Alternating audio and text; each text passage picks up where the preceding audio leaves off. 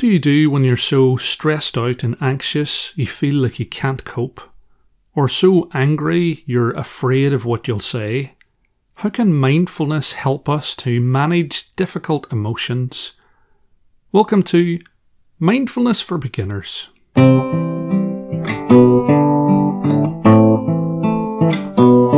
Hey there, mindfulness fans, and hello to Max and the Lotus Group in Victoria. I hope you're happy, I hope you're peaceful. It's your old pal Shaun, and we're finishing off our January refresh of the basics of mindfulness. If you're enjoying the podcast, then I invite you to become a supporter of the show on Patreon. There's lots of exclusive content there, including guided meditations to help you sleep. Paul did, and he's delighted, I assume. So why not join him? and the link is in the description. Also, in the description are links to the trailer for my new podcast, Mindfulness for Gamers, which is launching the 7th of February. It follows the same format as this show, but it illustrates the concepts of mindfulness through your favourite games. And I do make an attempt to be funnier. Why not see how that went? I'd be massively grateful if you could share it, subscribe, leave a review. If it's successful, and that's a big if, then I'll be able to devote more time to mindfulness and create more content. So if you can check it out, if you can leave reviews and subscribe, you'll be doing me a massive favour. In our final episode of our January fundamentals, we're looking at how we can deal with difficult emotions, particularly stress and anxiety. I've had my own challenges with mental health over the years, and I suffered from depression when I was a teenager. I've been known to get angry once in a while, which I found out in my later years was sometimes called throwing a paddy in England, charming. But the one that I struggled to get to grips with was fear. Sadness and anger were emotions I could learn to sit with, more on that later. But anxiety really stuck around like bubblegum in your hair, if I still had any hair, if you want to imagine what I look like, I'm basically a human lollipop or a dandelion after the wind's gotten to it. There's something about anxiety in particular that can sweep away my awareness. It can bypass my conscious mind, and I don't even realize that I've left my body and I'm living in some imagined future where I've made a mistake or I've said the wrong thing to someone. Somewhere in our big bowl of head spaghetti, something is triggered that tells us we're in danger, the stakes are high, and we need to analyse the possible futures so we can avoid it happening. And for me, there's a range of highly dangerous situations that my brain helpfully raises my stress levels for. Examples include walking through a crowd, socialising with people, being in a restaurant, or sometimes just quietly sitting in a room. All code red, abandoned ship, hide under your desk like an 80s action movie situations, I'm sure you'll agree. When I first started practicing mindfulness, I was really pleased at how much of an effect it had on my anxiety. And for a while, I believed that I could use the practice to batter my anxiety into submission, a bit like Rocky does to Apollo Creed at the end of the second movie. Of course, I now know that this isn't realistic or even desirable, our difficult emotions exist for a reason, and as appealing as the idea of switching them off, like we would a toaster or an infomercial, might be, it wouldn't be good for us. That's why anesthetizing ourselves with alcohol or other consumption just doesn't work. The problem isn't that our emotions exist, the problem is how we react to them. When I was younger and my anxiety started increasing, I was afraid and ashamed of that feeling, which further increased my stress, and so the carousel of anxiety would continue. It's hard to accept difficult feelings while we're experiencing them. Our mind grasps for ways out of the current situation that our feelings are attached to, and of course it fails. We can't wish our way out of reality. But that's what we try and do, and I find myself doing it as well. I wish I hadn't said that to him. Why did I have to lose my keys when I'm already late? I wish I wasn't so anxious. We're asking God, Vishnu, Zeus, or maybe all of them to take horrible, horrible reality away from us and replace it with some relaxing jazz, a comfortable chair, and some peace and quiet.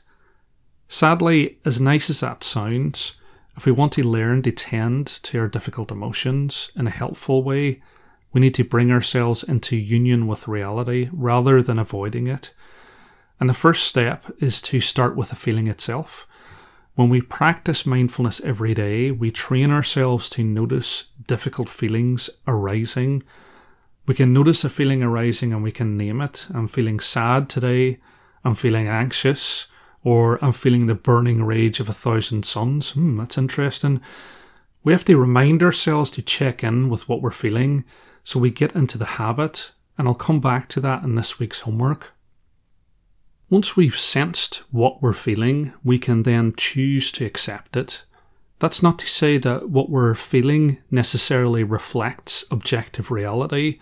As Mark Twain said, I've known a great many troubles, most of which never happened. But we can be okay with our feelings. We can be okay with not being okay. Tara Brach, in her excellent book Radical Acceptance, talks about saying yes to everything, including how we feel, not agreeing, not disagreeing, just saying yes and accepting.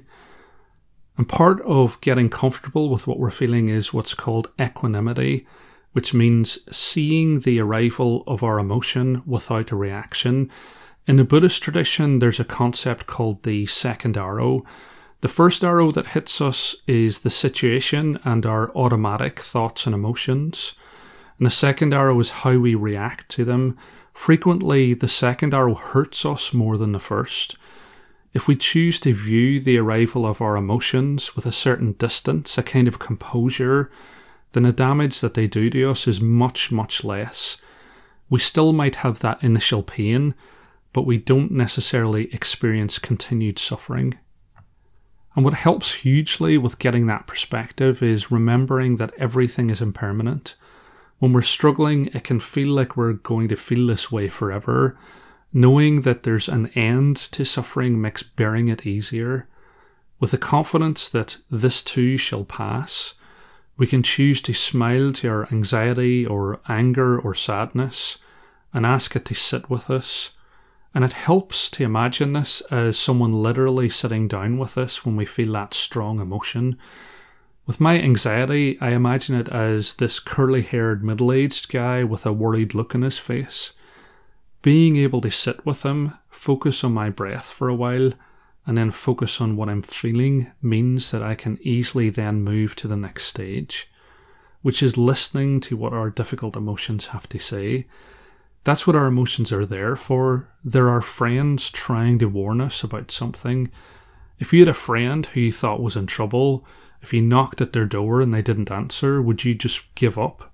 No, you're you're worried about them, so you'd keep on knocking on the door, or you'd go looking for them. Maybe you climb in through the window. Surprise!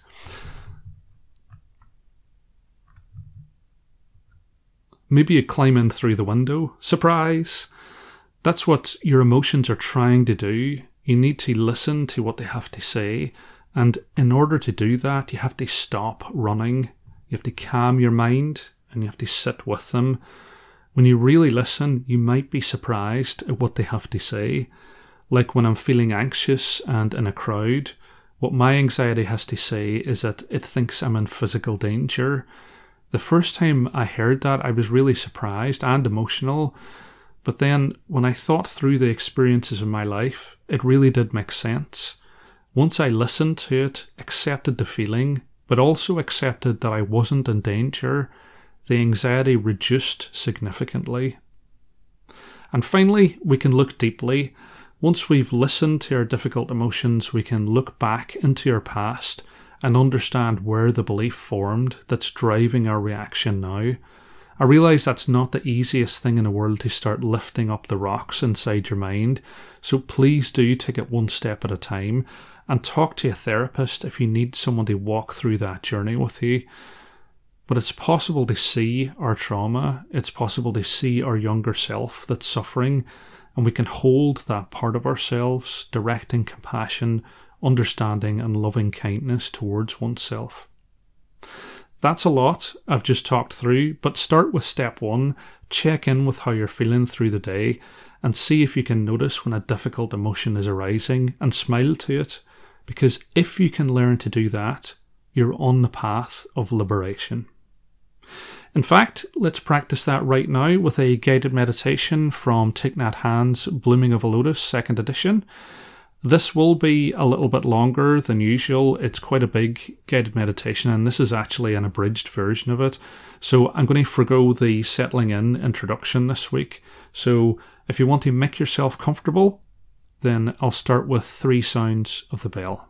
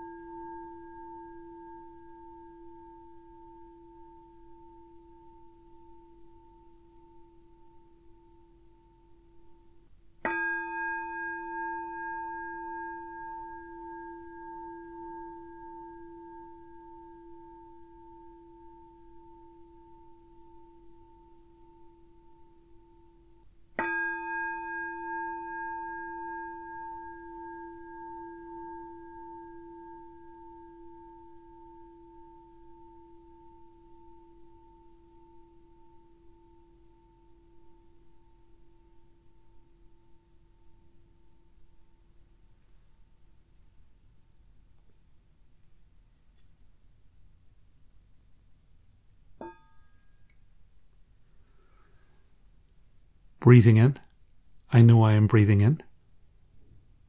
Breathing out, I know I am breathing out. In, out.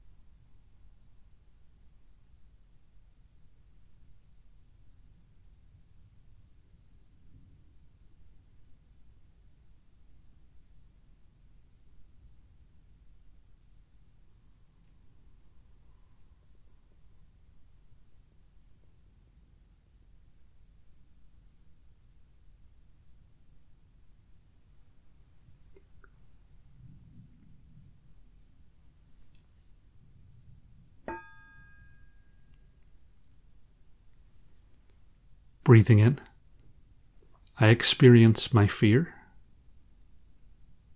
Breathing out, I smile to the fear. Fear, smiling.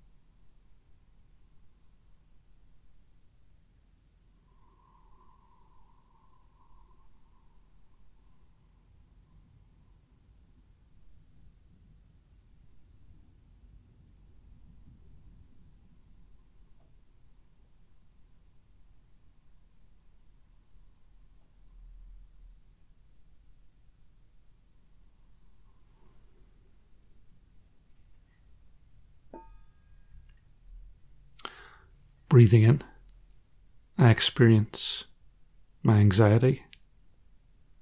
Breathing out, I smile to the anxiety. Anxiety, smiling.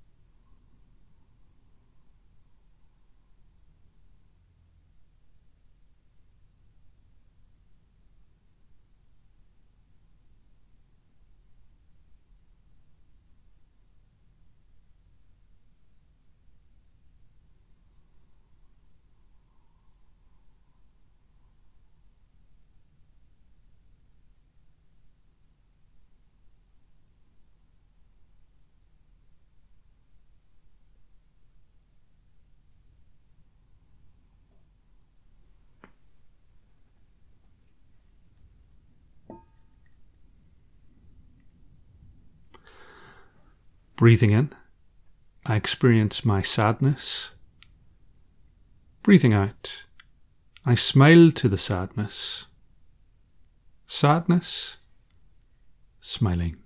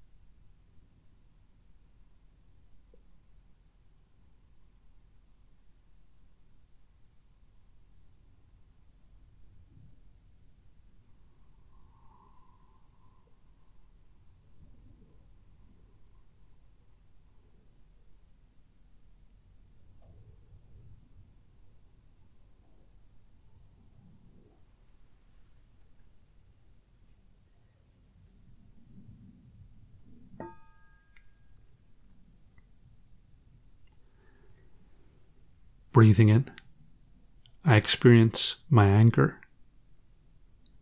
Breathing out, I smile to the anger. Anger, smiling.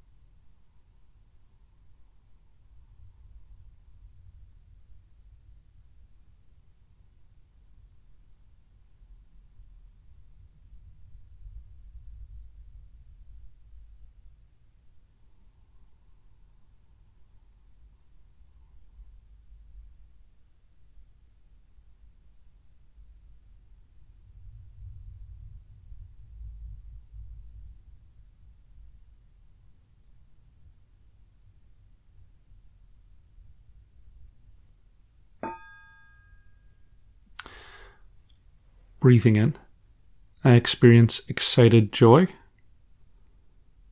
Breathing out, I smile to the excited joy. Excited joy, smiling.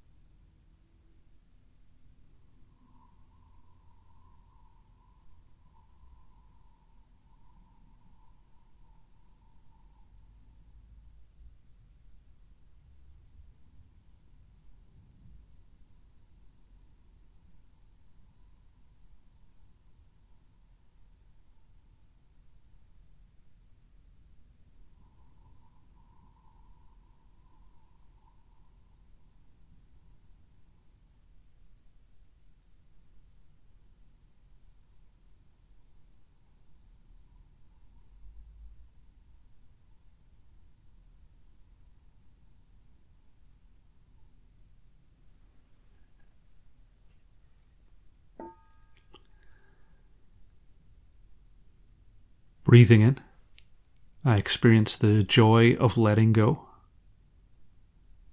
Breathing out, I smile to the joy of letting go. Joy of letting go, smiling.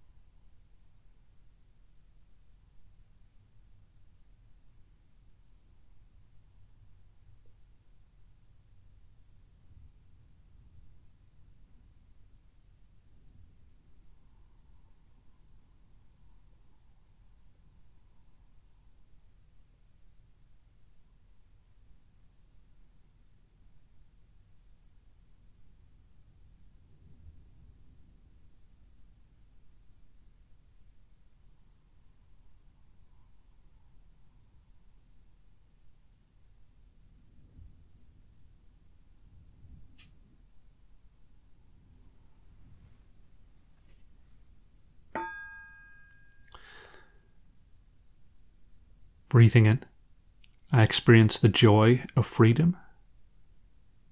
Breathing out, I smile to the joy of freedom. Joy of freedom, smiling.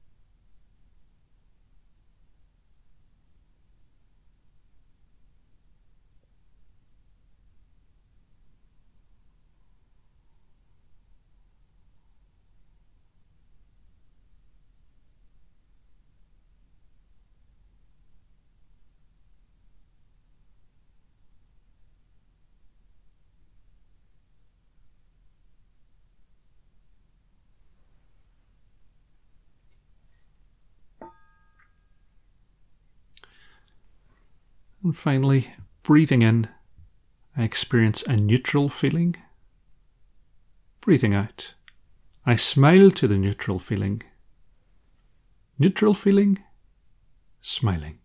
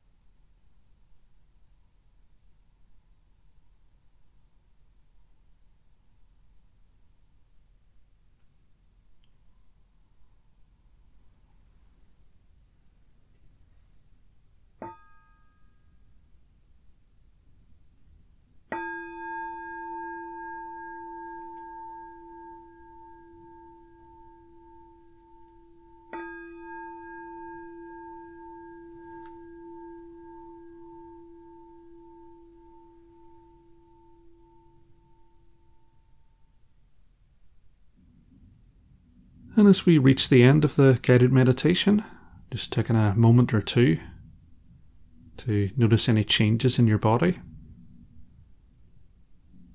Noticing any areas of relaxation, any areas of tension, and taking the opportunity to stretch those if you need to.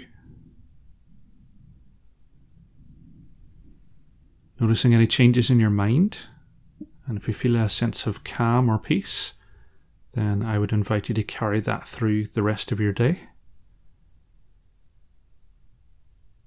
And finally, opening your eyes and returning your awareness to the room that you're in. And your mindfulness homework for this week is to set a timer in your phone to go off each hour and check in on what the emotions you're experiencing are and seeing if you can smile to that emotion, even if it's a difficult feeling. Uh, I would ask you to practice today's guided meditation each day this week. And finally, please do check out my new podcast, Mindfulness for Gamers. The link is in the description. It'd mean a great deal to have your support. I may be happy, may be peaceful and may you see yourself through the eyes of understanding and compassion. Slana will you? And I'll see you next time.